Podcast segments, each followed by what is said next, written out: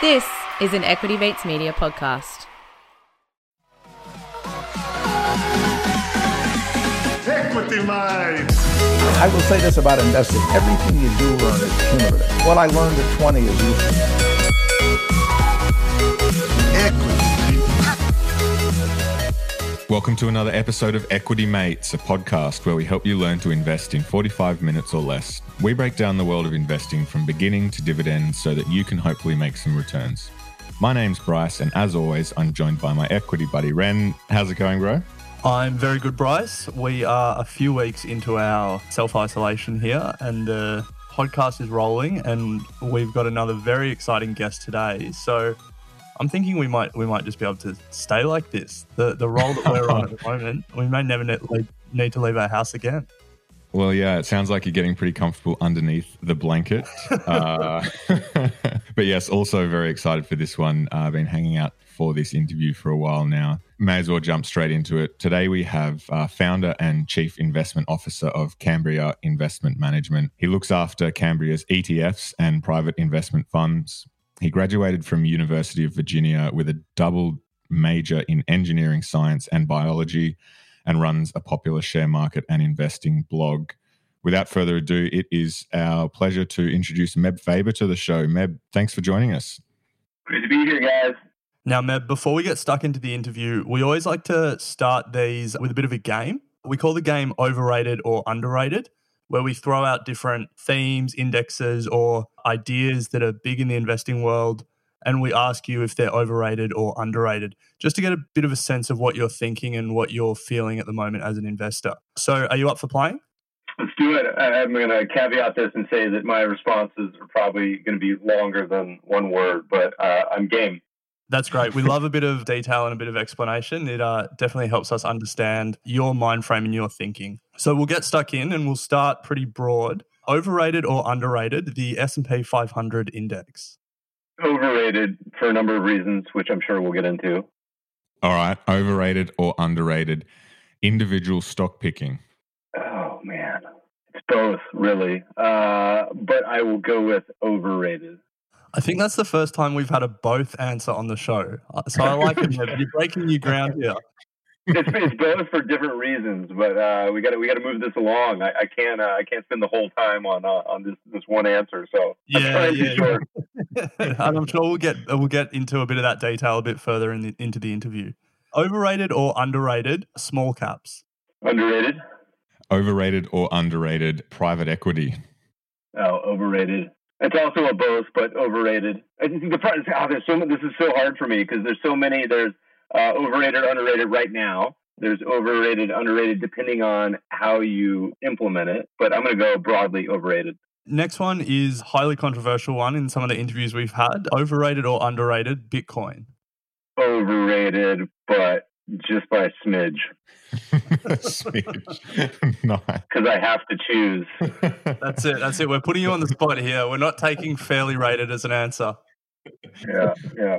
To close it out, overrated or underrated, the economic impact of covid nineteen on the U S economy?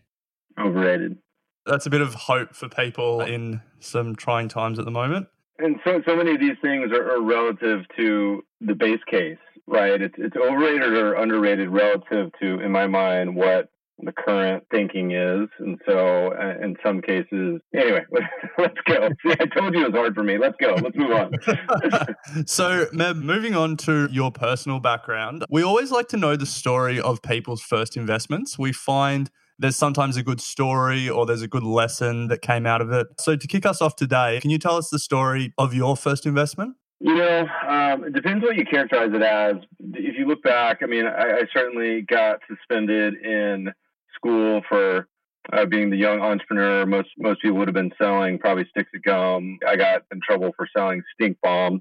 I remember that. So an investment in distribution. But also as far as traditional investments, you know, I certainly was interested in stocks and companies from an early age. And, and I can certainly remember being in high school and even younger, investing on my own, you know, and, and very trivial amounts. And then even going further back, I actually found an old postcard I had mailed my father at one point from camp talking about how I thought we should buy some shares of Disney.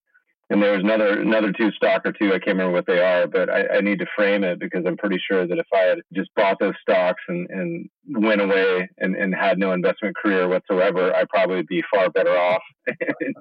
And in the old Buffett sort of coffee can portfolio manner, uh, would have done much better. There's a few of those. The one, first one I can remember buying personally would have been E-Trade on E-Trade as a brokerage, a little meta, and there's soon to be no more. But a typical answer for me, about four different answers to your simple question. I mean, gee, imagine if you'd bought Disney all those years ago, you'd be cruising at the moment. Yeah. So you majored in biology, Meb, but ended up in finance and markets. How did that happen? You know, like for most, it's a pretty convoluted path that seems obvious and well-intentioned now, but if you look back, there's probably a lot of just youthful decisions that weren't very well thought out. You know, I, I was planning on going back for a PhD, study genetics. I had some family members that had gone that route and said, hey, you probably want to take some time off between undergrad, grad school, make a little money, have some fun, because it's a long slog, you know, five, six years, academic life. And I graduated during my favorite bubble, the late nineties internet and biotech bubble in investing, and had decided to go work for a biotech mutual fund while taking grad school at night, you know, as well. And this was kind of the implosion of both of those sectors for the next two to three years. My decision to go back to school, the path sort of widened, and uh, one year became three, which became five. And kept gravitating more and more towards the investment part of the world and, and less and less towards traditional bench and science. I was always terrible at it anyway. I'd go into the lab, spill viruses everywhere. It was never meant for a career in academia, but you know, you could say the, the hobby has become the career and vice versa. So, Meb, you run Cambria Investment Management and we're keen to get into some of your work there. But before we do, do you have a personal investment philosophy?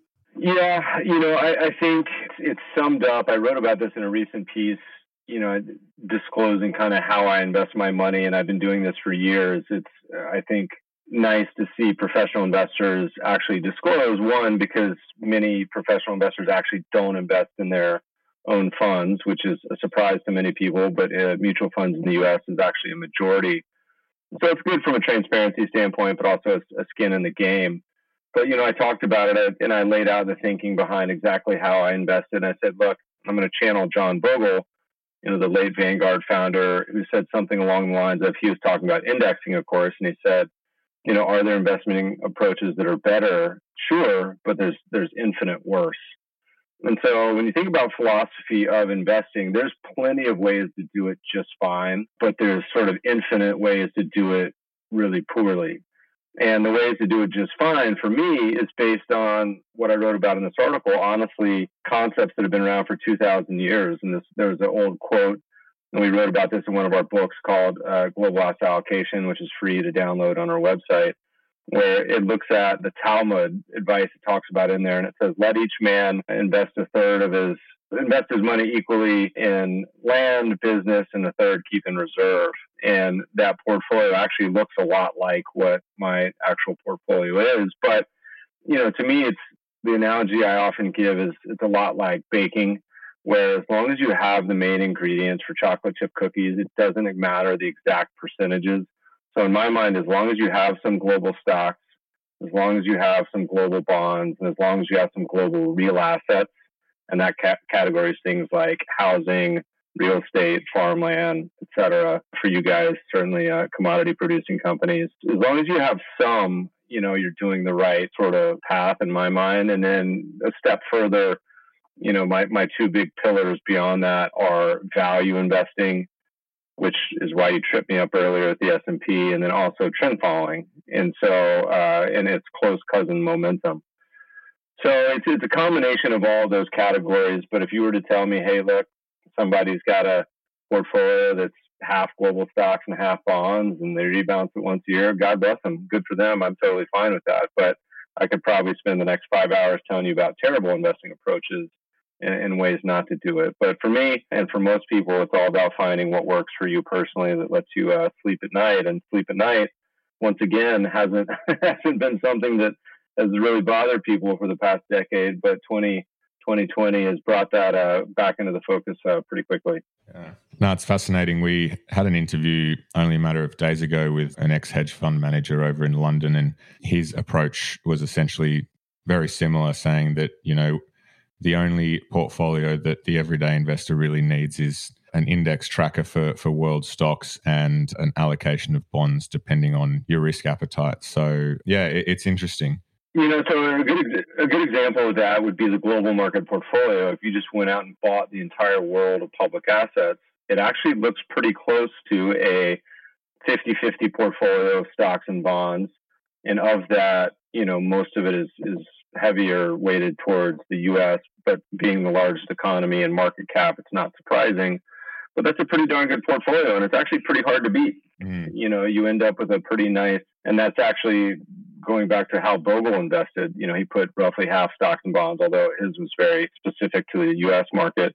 But yeah, I, I think that's perfectly fine advice, you know, with the caveat to implementing in a low-cost manner, doing it tax efficient, and, and the biggest one, not mucking around with it and, and letting your emotions and, and behavioral problems ruin the, the very simple plan. Yeah. We'll unpack a bit of that in a moment, but let's move to Cambria Investment Management, which you you founded, and your C I O for. Part of Cambria's offer is, I think on last count, eleven E T Fs, correct? Correct me if I'm wrong.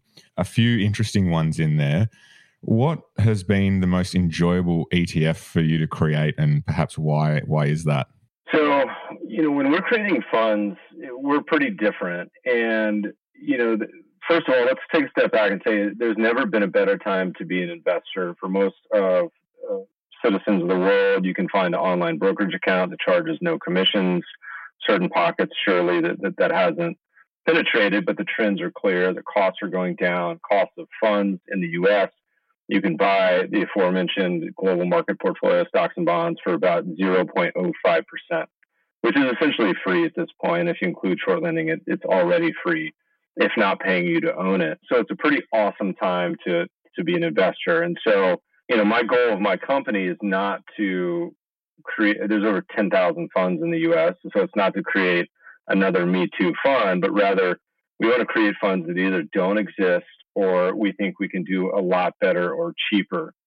And so in that category, under that umbrella, you know, to, to deviate from these very, very low cost indices, the goal is to be really weird and different, because if you're just a little bit weird and different, there's no point. You're not going to make up, uh, you're not going to be able to notice uh, the difference from the index, which is at zero cost and for all definitions is a commodity.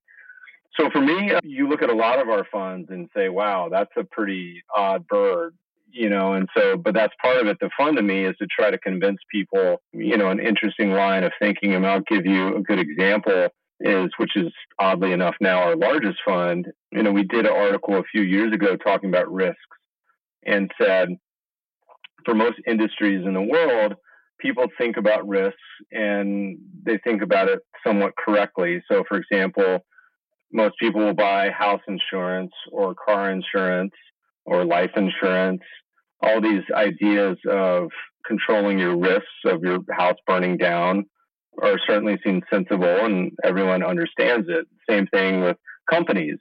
A company that's an airline company will probably hedge the cost of fuel, or a cereal maker will hedge the cost of wheat. And only when it gets into in the investing world do people not think in those terms. And so we launched a fund that's called a, a tail risk fund, but talks specifically to people involved in the investment asset management business and said, you can make an argument that if you're involved in the asset management business, or say you're a financial planner, you're not just one times leverage the stock market by owning stocks in your own por- personal portfolio. You're really about four times leverage. Because let's say you work for a company like Morgan Stanley and you're a financial advisor. Well, you own stocks in your personal portfolio, your retirement account. Your clients own stocks and portfolios. And so your revenue and earnings is very directly in line with how stocks are doing because it's fee-based. On top of that, clients are known to panic when times get really bad. On top of that, that also happens typically during a recession or contraction. And this is all very real time, what's going on this year in twenty twenty. And so all these things happen at once, typically. Uh, bear market, recession, revenues going down. And on top of that, the final one being if you don't own your own company, you're exposed to the prospects of actually losing your job too. So your human capital. So it's like five times leverage in the stock market. And so you can make the argument that a financial planner should actually know, own no U S stocks, is the example I'm giving, and not only not own them, but hedge them the same way that an airline company would hedge fuel, or that uh, you would buy insurance on your house burning down. And so we launched a tail risk fund, which bought puts on the stock market. And we said, look, this this may or may not be a long-term holding for people. It may be something you want to hold in particular tactically if you think stocks are expensive, or it's been a nice long run in the U S market. We certainly uh, didn't predict that it would happen in the first quarter of twenty twenty, but it's a weird enough fund that where we looked around the landscape and said, man, the, the choices out there are fairly terrible. They're either really expensive, or they're complicated, or, you know, they're like triple leveraged E T Ns. It's just a mess. And so we said, let's design a simple product. And, and one of the criteria that I didn't mention earlier when I said we launch our own funds is it has to be something I want to put my own money into. So you're not going to see us launch funds that, that I'm not interested in. And so all that criteria came together. We launched this fund, and it's been interesting is the wrong word, because it's it's hard to say something is interesting when you're talking about a pandemic or a bear, a bear market, but it's been useful to see it play out in real time the way that it was expected to to help. And so a lot of people have, have certainly responded to us and said, hey, um, you know, this is this has been a pretty interesting product that's similar to things that uh, had already been listed. So that's up there. That's a, that's a pretty weird and different one. Mm. Yeah, I imagine a lot of people would have been happy to be hedging that sort of unknown risk as as twenty twenty really kicked off. You got to remember, though, too, is that people also hate something that's losing on their on their portfolio for a long time. It's it's like when you think about insurance, obviously no one really cares about insurance costs, but and particularly when the event happens. But imagine being a financial advisor, and every quarterly review, your client says, "Why do we own this fund? Every quarter it's down. I just it's it doesn't make any sense." And this fund is interesting because, you know, I'm a quant. We spend all day quantifying portfolios and theory and rules and ideas and best ways to build a portfolio. And this fund or concept actually doesn't fall under what I would consider to be necessarily arithmetically the most optimal portfolio, but rather it falls under the category of behavioral, where if it helps you behave better with the rest of your portfolio and balances things out in a way that when the world was going crazy last month, and at least you could see something that was working. If that helps you get to the finish line, then it's worth its weight in gold, whether or not mathematically it's necessarily uh, the most optimal addition. Now, Meb, uh, as Bryce said, there's a lot of funds that you run, and you you sort of touched on the fact that they're not the usual S and P five hundred index trackers and stuff like that. You've got a mix of shareholder yield, value, momentum, combinations of value and momentum, and a bunch of other strategies. So we're we're going to put you on the spot here, and we're going to say, if you gave yourself a twenty-year time horizon and we only allowed you to invest in one of these, which one would you be looking at, and why is that? So there's going to be two, depending on how your question is actually um, formed. So my wife would be laughing right now because you don't ever get a straight answer with me. So the first is if if you're looking for pure absolute return of what I think will have the highest compounded return over the next ten to twenty years, for me, that's almost universally looking at where are stocks or businesses, you know, the cheapest globally, and value, particularly deep value, has been a fantastic strategy for well over the past one hundred years, going back to the time of, of Ben Graham and, and, and even before. And as you survey the world today, you know, you came into this year, into this decade, where the U S stock market has stumped everything else for the past ten years. And that led to a point where the U S stock market was expensive. For reference, we can talk about a ten-year price-to-earnings ratio. We call it the Shiller CAPE ratio, but, but really any valuation metric tends to say the same thing, where U S stocks, if you look at global valuations over time, have been around seventeen. And in a low inflationary environment, you could say maybe the multiple could be twenty-one. Well, U S stocks entered the year around thirty-two or thirty-three. Uh, the foreign developed, so most of the rest of the world was down around twenty-two. Emerging was down around, I think, fifteen or sixteen. And the cheapest bucket of countries was down around twelve. And so then you had Q one happen. And so the U S went from thirty-three to around twenty-five today, hit a low, I think, of around twenty-two. Foreign developed went from twenty-two to probably seventeen. Foreign emerging went from uh, fifteen or sixteen to twelve. And the cheapest bucket went from twelve, I think, to high single digits. And so you have a scenario where, look, the U S is still kind of expensive. It's not terrible. You can plug in a very simple equation to come up with forecasts for future stock returns. It's just starting dividend yield, dividend growth, and change in valuation. And historically, that gets you to the high single digits in uh, global equities over the past one hundred years. The U S, we think, will probably do low to, to mid single digits at this point. Coming into the year, we said it was, you know, only probably a, a percent or two. But the good news is the rest of the world is, is pretty reasonable. I think Australia is right in the middle of the pack. But emerging markets, and in particular, a value tilt in any of these markets, small cap value in the U S, but in particular, emerging markets, if you had to go develop versus emerging, I would pick emerging markets, small cap value. We have a fund that does that. Or if you say I'm geography agnostic as, as developed versus emerging, we have another fund that says, let's just pick the twelve cheapest stock markets in the world. And then that gets you to the really nasty beat up stuff. You know, it gets you into Russia and Brazil and Greece and Turkey. I think both of those will get you to double digit returns over the next ten to twenty years.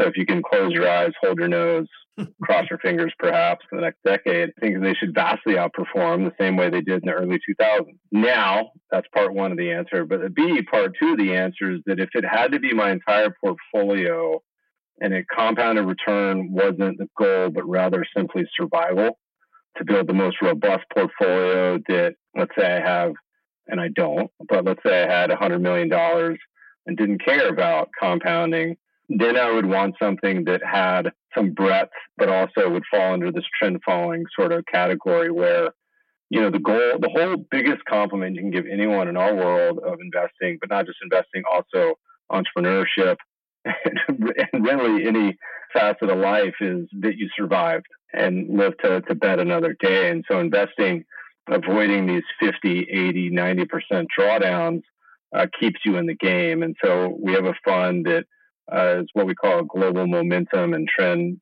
following strategy fund, that it can be highly concentrated in uh, in markets that are that are have good momentum, but it's only long if they are above their long-term trend. And so a good example would be this year, you know, coming into the year, markets, many were hitting all-time highs and then very quickly transitioned to bear markets in, in many sectors and countries. Went down thirty, fifty, seventy, eighty percent. And a trend exposure cuts your risk on sort of exposure pretty quickly. That fund is, I think, almost entirely in bonds currently. And so it's it's a little different perspective based on your goals. If you want to outright, hey, I'm I'm looking to compound my face off, then it's the really cheap stocks around the world. If it's I want to survive and, and protect what I have, then it's uh, then it's a momentum and trend approach. That's interesting. Going to add them to to the watch list. I guess to follow that, Meb, if we were to change the time horizon to to five years, would the answers be any different?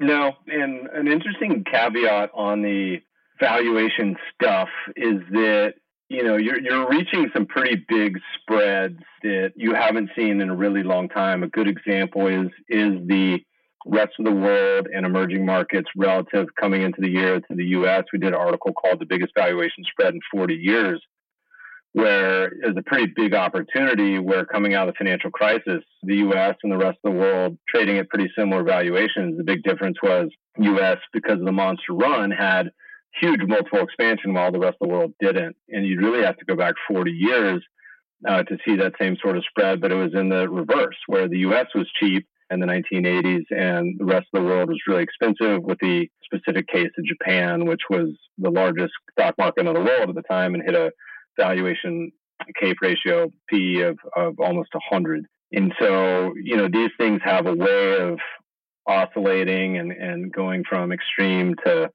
to fear and, and vice versa.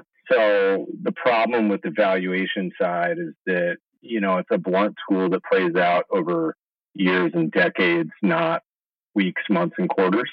as much as we want it to. Uh, this year is a good example where uh, value ha- hasn't helped, at least in Q one, seems to be doing great in Q two, as short as we are in it. But, you know, it's something that it's a bet. You you need some time to to let it marinate in season.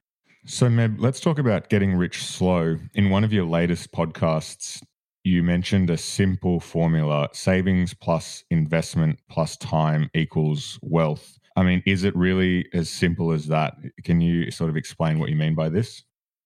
Short answer is yes. The longer answer is that there's not a lot of people that believe this, so I'm I'm a bit in the minority, that we spend all of our time on our podcast. I mean, hell, man, I've written two thousand blog posts, half a dozen books, have dozens of white papers, all about how specifically to implement and build great portfolios and invest. But the reality is all of that is trumped by the decision to save and invest in the first place. And, you know, so many people get sort of focused so specifically two decimal points to the right of how to implement it, when, you know, the, the really big muscle movement is putting it to work in the first place. And, and going back to our old asset allocation book, we showed that most of the allocations, there's a dozen or two dozen in there, end up in the same place. Now, they may take different routes to get there, and they kind of zig and zag, but over time, you kind of end up in the in the same place. And so much bigger influence is when you start and how much you start to save. And so we walk through a few examples, and there's many, many cases in history where you talk about the janitor that's somehow amassed a million dollar portfolio because each week he puts in twenty bucks or forty bucks and just buys stocks. Going back to our Disney example, you know, if I had done that when I was ten years old, I could be living off Disney dividends and uh, not having to work for a living. And so, you know, the challenge of being a young person, and a great quote from our buddy Morgan Housel is, he says, you know, everybody wants to be a billionaire, but most people want to be a millionaire so they can spend a million dollars. And, and that's the exact opposite of what it takes to become a millionaire. You know, people want to go to the club and pop bottles and drive Lamborghinis and go vacation in Byron Bay and buy fancy houses and everything, you know, that, that goes along with it. And the flip side is literally the opposite, is, is building wealth. And, you know, a simple equation is if you compound at ten percent, and in twenty-five years, you ten x your money, in fifty years, you one hundred x your money. And that's a pretty magical thing to happen. But many people who are twenty years old, who are thinking about going on spring break or a gap year and backpacking around Europe — that's probably not a good example right now, but going to Ibiza or whatever it was pre-pandemic, and spending two thousand dollars, well, how many of them say, you know what, I'm actually going to have some empathy with my seventy-year-old self, because I know if I put this two thousand dollars away and instead uh, went and stayed in a hostel, or maybe we just did a road trip uh, over to Perth or something, that two thousand dollars compounds into hundreds of thousands of dollars. And would my seventy-year-old self value that a lot more than I would value this two thousand dollars? You know, it's, it's a tough call for most most young people to make. So, you know, it's it's a long journey and it's a long path. And I just, I think people really struggle with that part. And so trying to automating it, trying to put it into a thing where you don't even have to think about it. You know, the old schooler just takes that out of your paychecks. You guys have all the superannuation funds and, and things that, uh, that do it, uh, I think, in a very thoughtful way. But But just putting it to work in the first place is, I think, a, a big first step. Mm. Maybe one of the uh, small silver linings out of the current situation we're in is that young people will take the time to stop spending and get their savings sorted. I doubt it. I doubt it. So I guess the, the question that follows from that is, if we, you know, Bry- Bryce and I are still pretty early in our investing journey. We've got a, we've got a long, long time horizon to invest. So once we get our savings sorted, we automate some of that, putting money away in a brokerage account or in an investment account. What are some of the key pillars and considerations you would think people early in their investing journey, with multiple decades ahead of them, should really be thinking about if they're thinking about building wealth over the long term? And let me make one more comment on the last part. Um, please, listeners, take the advice to actually go to Ibiza, backpack to Europe, and go to Byron Bay surfing. go ahead, go ahead and spend it. That's my advice. You know, so there's a couple of notes. One is that, in my opinion, you should treat your investing account or brokerage account all the same way you treat your savings, which means it's boring as hell. It's not fun. You just contribute money over a very long period and not muck around with it and, and not even really spend any time on it. Most people, I think, should spend zero time on their investments. That having been said, once you get that set up or automated, I don't care if it's a target date fund, if it's an automated robo-advisor, you buy some of our E T Fs. The biggest considerations are usually fees. It doesn't mean that high fee funds aren't possible, that they can outperform and do better, but it's a very high bar. It just makes it harder. So certainly default to lower costs and lower tax funds and structures. Second, it's really easy to talk about the long term. It's a lot harder to actually do it. You know, so if you think about a good example, we talk about a lot is the press loves to cherry pick examples in history and say, hey, if you just put ten grand in Berkshire Hathaway when Buffett uh, took over the company, it'd be worth two hundred million today. Or, or if you put in ten grand in, in Amazon, it'd be worth, you know, one hundred million, whatever. But the problem is that people always neglect the path. And so at one point in Amazon, you would have lost ninety-five percent of your money. A couple other times, you lose half. Charlie Munger famously says, if you can't sit in Berkshire and lose half your money, you have no business investing in stocks in the first place. But how many people are actually willing to do that? And uh, usually only psychopaths, you know, that they would have all their money in a stock and watch it go down ninety percent. So yeah, that's fine. So having it to where you set up a written investing plan, almost no one has it, so that that plan accounts for any scenario. I mean, this year's a good example. Tweeting a bunch where my whole four oh one k just goes into, and my son's university savings account just goes into emerging markets and foreign stocks. And every month it just automatically deposits it and that's it. And so markets that are going down and cheaper is a fantastic news. That's a little backwards for most people. But the quote we like to use is that investing is the only business that when things go on sale, everyone runs out of the store. And so in reality, if you're young, Q one of twenty twenty is the best thing that's ever happened to you. You get to buy stocks for thirty percent off, in some cases fifty percent off what they were three three months ago. Imagine going to the, the store to pick up a, a new surfboard or a car or clothes and, and them saying, hey, just kidding, it's thirty percent off. You'd be elated.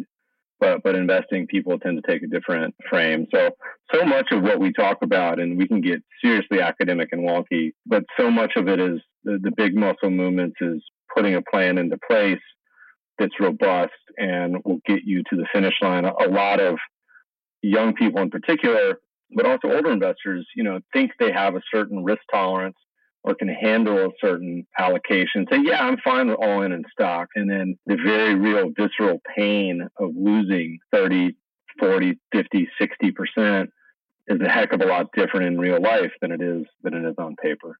So I'm trying to work through these. And the biggest one that we haven't mentioned is trying to have a respect for history and understanding of, of what's happened in the past with investments.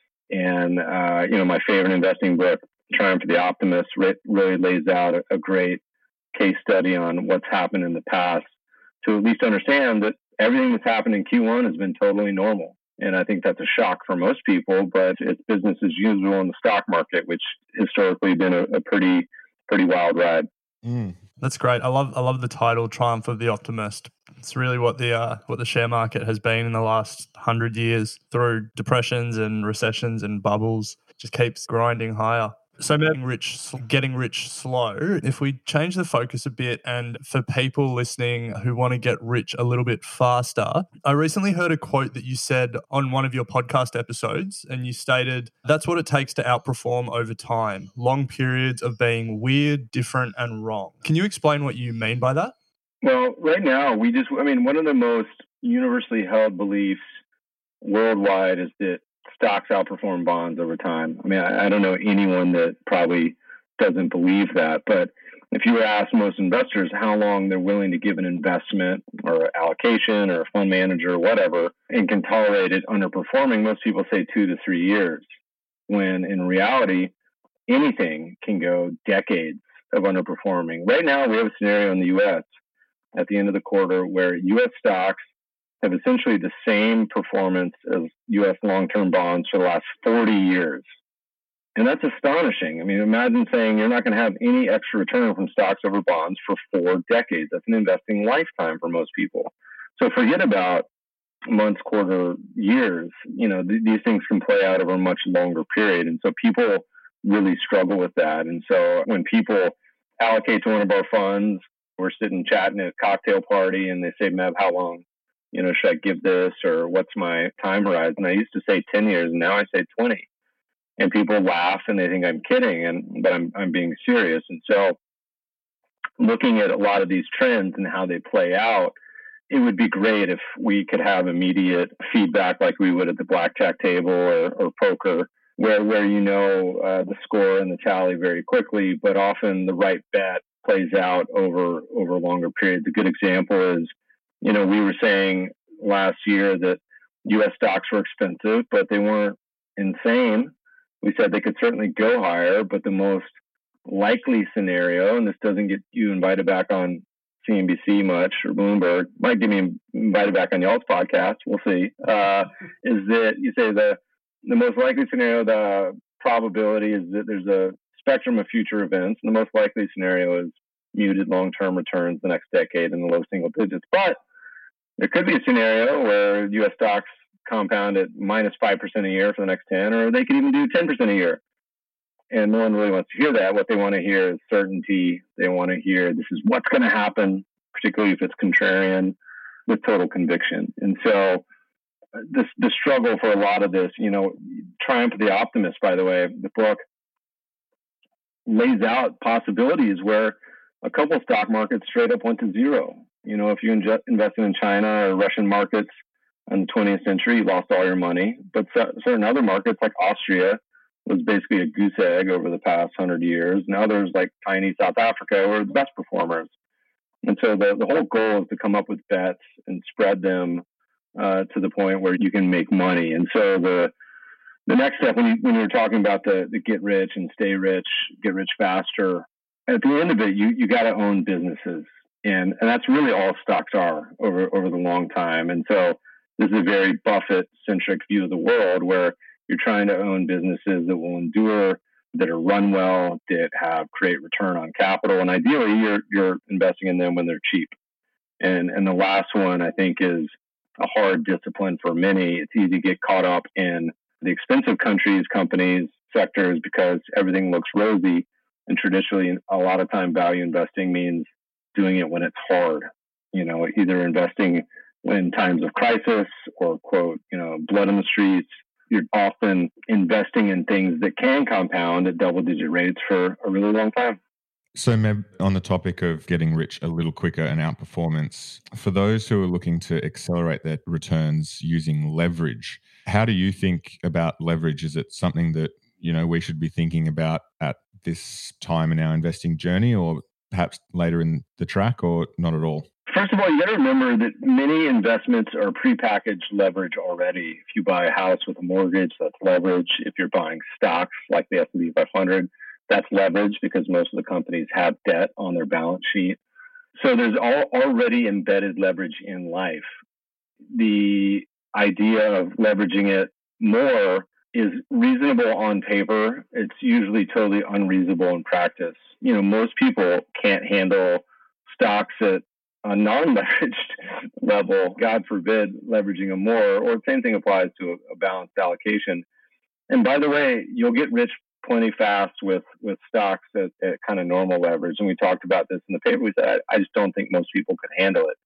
Maybe you have, uh, you know, a spine of steel and totally logical and, and don't care if, if your portfolio de- declines by fifty or seventy-five percent regularly. But you also got to remember the problem with compounding is it works. The bigger the hole you dig, the worse it gets, because it's not an equal compounding to get out. You know, and the kink really happens around twenty percent. If you lose twenty percent, you need twenty-five to get back to even. You lose fifty, you need one hundred percent to get back even. You lose seventy-five percent, you need three hundred percent to get back to even. And so trying to stay out of the big holes is, is a big plus. And the problem with leverage is you often, often get in big holes pretty quick. And so I think it's something that is seductive but almost universally it's it's not needed. You know, if you look at someone like Buffett, if you compound at twenty percent per year, you become one of the richest people in the world eventually.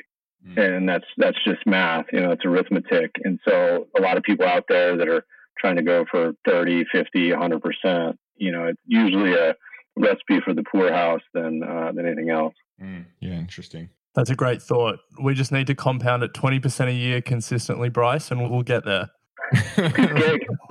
So, Meb, turning to today's market, and we're recording this on Thursday, the ninth of April in Australia, Wednesday the eighth in America. We've had a market that fell over thirty percent and is now back up over twenty percent. As you look at the, the market and the economy now, what are some of the main things you're looking at and main things you're thinking about at a time like this? There's a couple things. The first being is that most of the time markets spend being in somewhat of what I would consider to be a normal zone valuation. You know, they, they don't typically get to these big extremes. And so right now we have a scenario where the good news in stocks is most of the world is, is reasonably priced to downright cheap, to screaming cheap. It just so happens the U S is not one of those countries. Um, there's some pretty big spreads happening between traditional size and factors like value.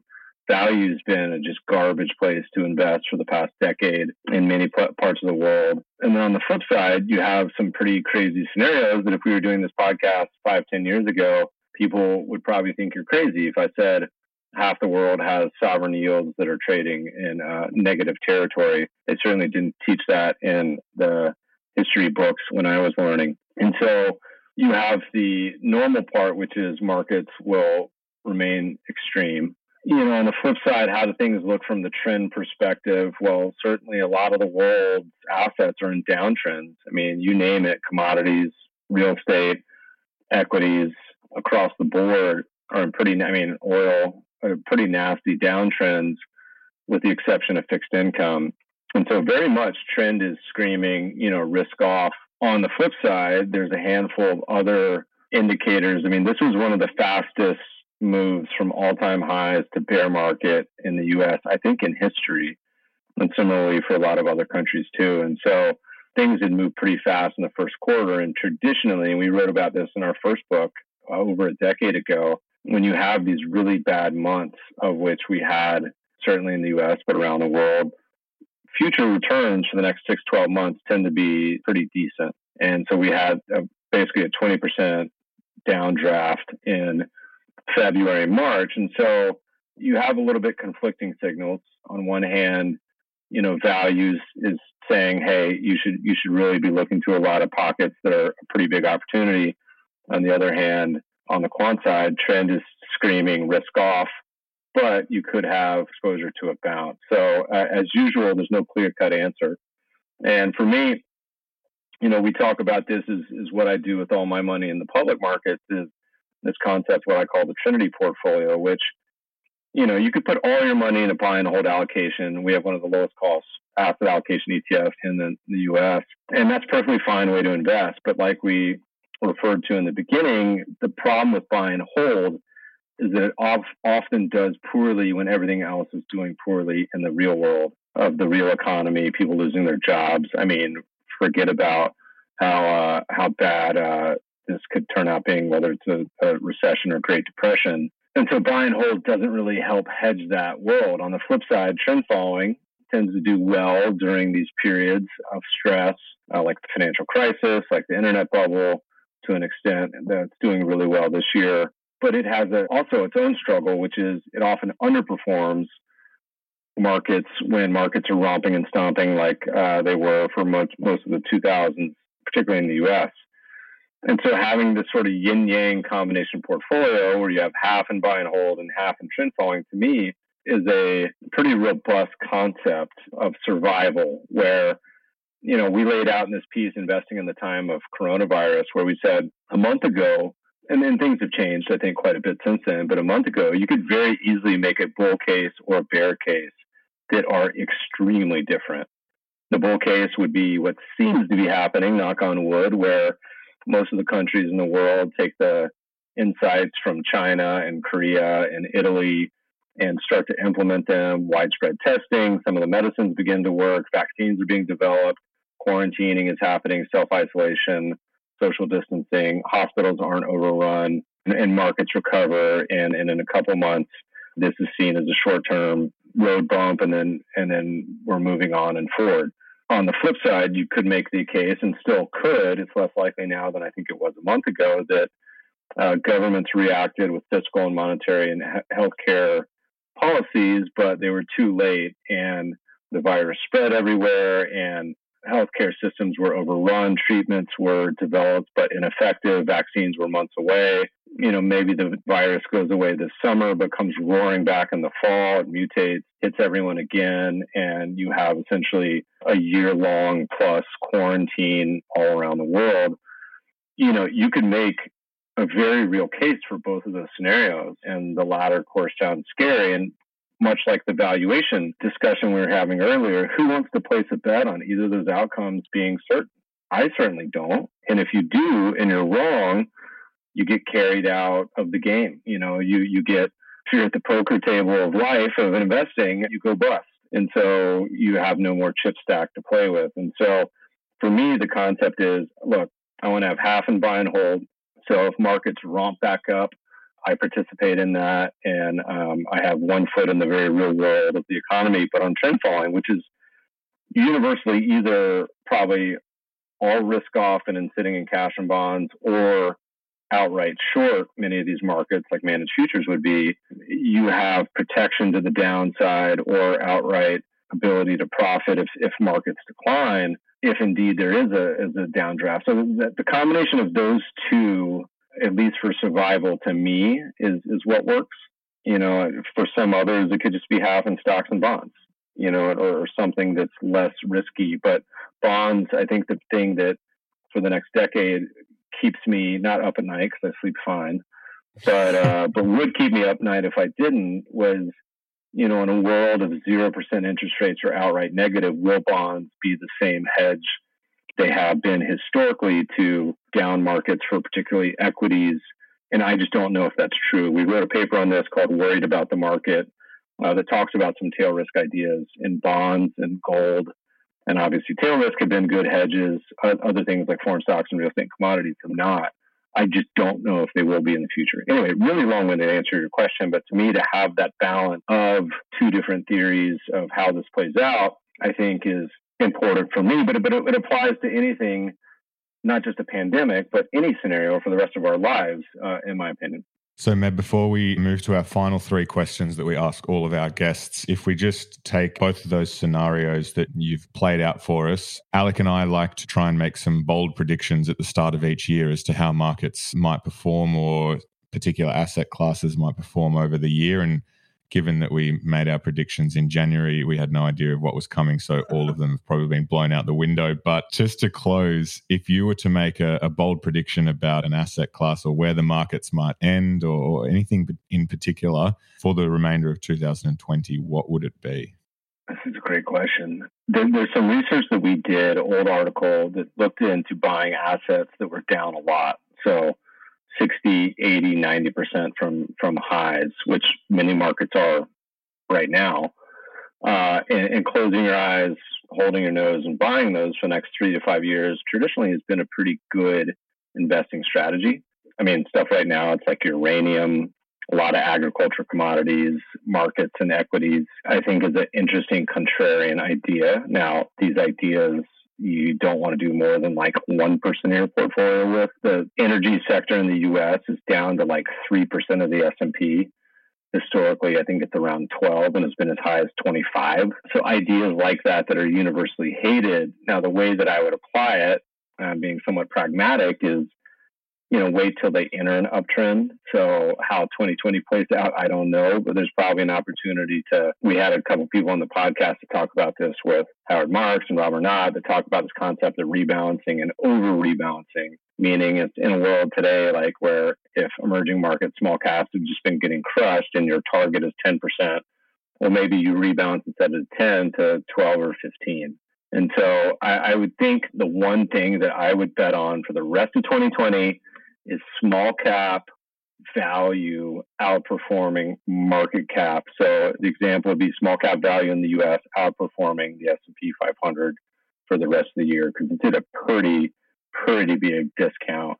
And then around the world as well. Awesome. We'll track that prediction and we'll uh, we'll see how it goes at year year end. So, Meb, as uh, as Bryce said, we like to finish the interview with the same three questions. And before we get stuck into that, we just want to say a massive thank you for coming on and sharing some of your knowledge and insight with us. It was great, and I'm sure all of our listeners will take a lot from it. Yeah, guys, looking forward to doing it in person one of these days. Yes. Yeah, when we can all leave our house, we look forward to that as well. If people want more of your insights or to, you know, hear your podcast or read some of your writing, where can they find more from you? So my day job is at Cambria Funds or Cambria Investments dot com. Uh, the blog is just Meb Faber dot com. It's, you can download most of our books and white papers for free there or on the Cambria site. And then uh, you can watch me pick fights on Twitter at Meb Faber and the podcast too. Anywhere good podcasts are sold, Meb Faber Show.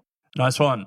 So we'll get stuck into these final three questions. Now, the first one is, do you have any must-read books? And these can be investing or otherwise. You know, so this is a pet topic for us where we talk a lot about investing. So there's two links on our website. One is called something like the number one investing book, and the other is called Learning to Invest. And if you just type in my name and say Learning to Invest, we did a poll where we asked, I think in seven broad categories, people for their number one favorite read out of five or so titles. And so it has uh, the winners for each of those. And, and for most investors, if you haven't read all the, the top books, that's like getting a master's in investing. And then you can go and read the five in each category. So they'll get you thirty-five. Triumph of the Optimist for me is my number one. It's not necessarily an intro book, but maybe probably a two oh one or a three oh one level level book, but it's also super expensive, but you can get the yearly downloads for free. It's called the Credit Suisse Global Investing Returns Yearbook. So if you Google that or go to your local library, you can pick up a copy of the book. Uh, that's that's still my favorite. That's one. We'll include links to the article and the book in our show notes. Second question, what is your go-to source for investing information? You know, it's changed over the years. I struggle with it, you know, so much that we started a investment research company called the Idea Farm to help curate the, the flood of noise. You know, it's everything from investing, academic white papers and books. These days, this decade, it's, it's certainly been more podcasts, which have been such a phenomenal resource. I hope your listeners are listening to this at two or three times speed because I talk so slow. But there's uh, there's just a wealth of free information out there that's pretty awesome. Podcasts are my new favorite for sure. Nice one. And then final question, if you think back to your younger self, you know, either the entrepreneur getting suspended on from school or, you know, the young uh, investor thinking about whether or not to invest in Disney. If you think back to those days, what advice would you have for your younger self? You know, um, we talked about this a little bit, but didn't get into it on, on the get rich ideas. I mean, almost. If you look at the uh, Forbes five hundred, you know, people often think to the celebrities or athletes or entertainers for being the richest people in the world, but it's almost universally business people and people who have either started companies or been investors alongside of those. And so having the idea of investing in companies or businesses, obviously trying to start your own is fantastic. It's just super hard. Uh, you know, most businesses fail, most stocks fail. You know, you buy the, the odds are if you buy a stock, two thirds percent chance you lose to an index, about half that it has a zero percent rate of return, and about a quarter that it straight up goes to zero. So the odds aren't particularly in your favor. But if you can hold some, buy some, like the Disney example, and just put them away and let the let the compounding do its work, you know, it can be a pretty magical outcome. The same applies to starting a business or investing in friends or other people that do, but to really take the long view and enjoy the ride. Don't stress so much. I think that's a big one. Yeah, love that. We're all about the journey here. So it's a, a great piece of advice to to finish on there, Meb. To echo Alex's comments, thank you very much for joining us today. It's been a fun and fascinating conversation, and there's some real practical pieces of information in there that I know our audience will be able to take away and hopefully put into action if we're prepared for the monotony of getting rich slow. So I hope it's all going well over in the States for you, and we look forward to catching up at some point in the future. Yeah, if you guys, uh, thanks so much. If you find yourself in Los Angeles or listeners too, come say hello. Thanks, Meb. Thanks for listening to Equity Mates Investing Podcast, a production of Equity Mates Media. Please remember that everything you hear in Equity Mates Investing Podcast is general advice only. The content has been prepared without knowing your personal objectives, specific financial circumstances, or goals. The host of Equity Mates Investing Podcast may maintain positions in the companies discussed. Before considering any investment, please read the product disclosure statement and consider speaking to a licensed financial professional.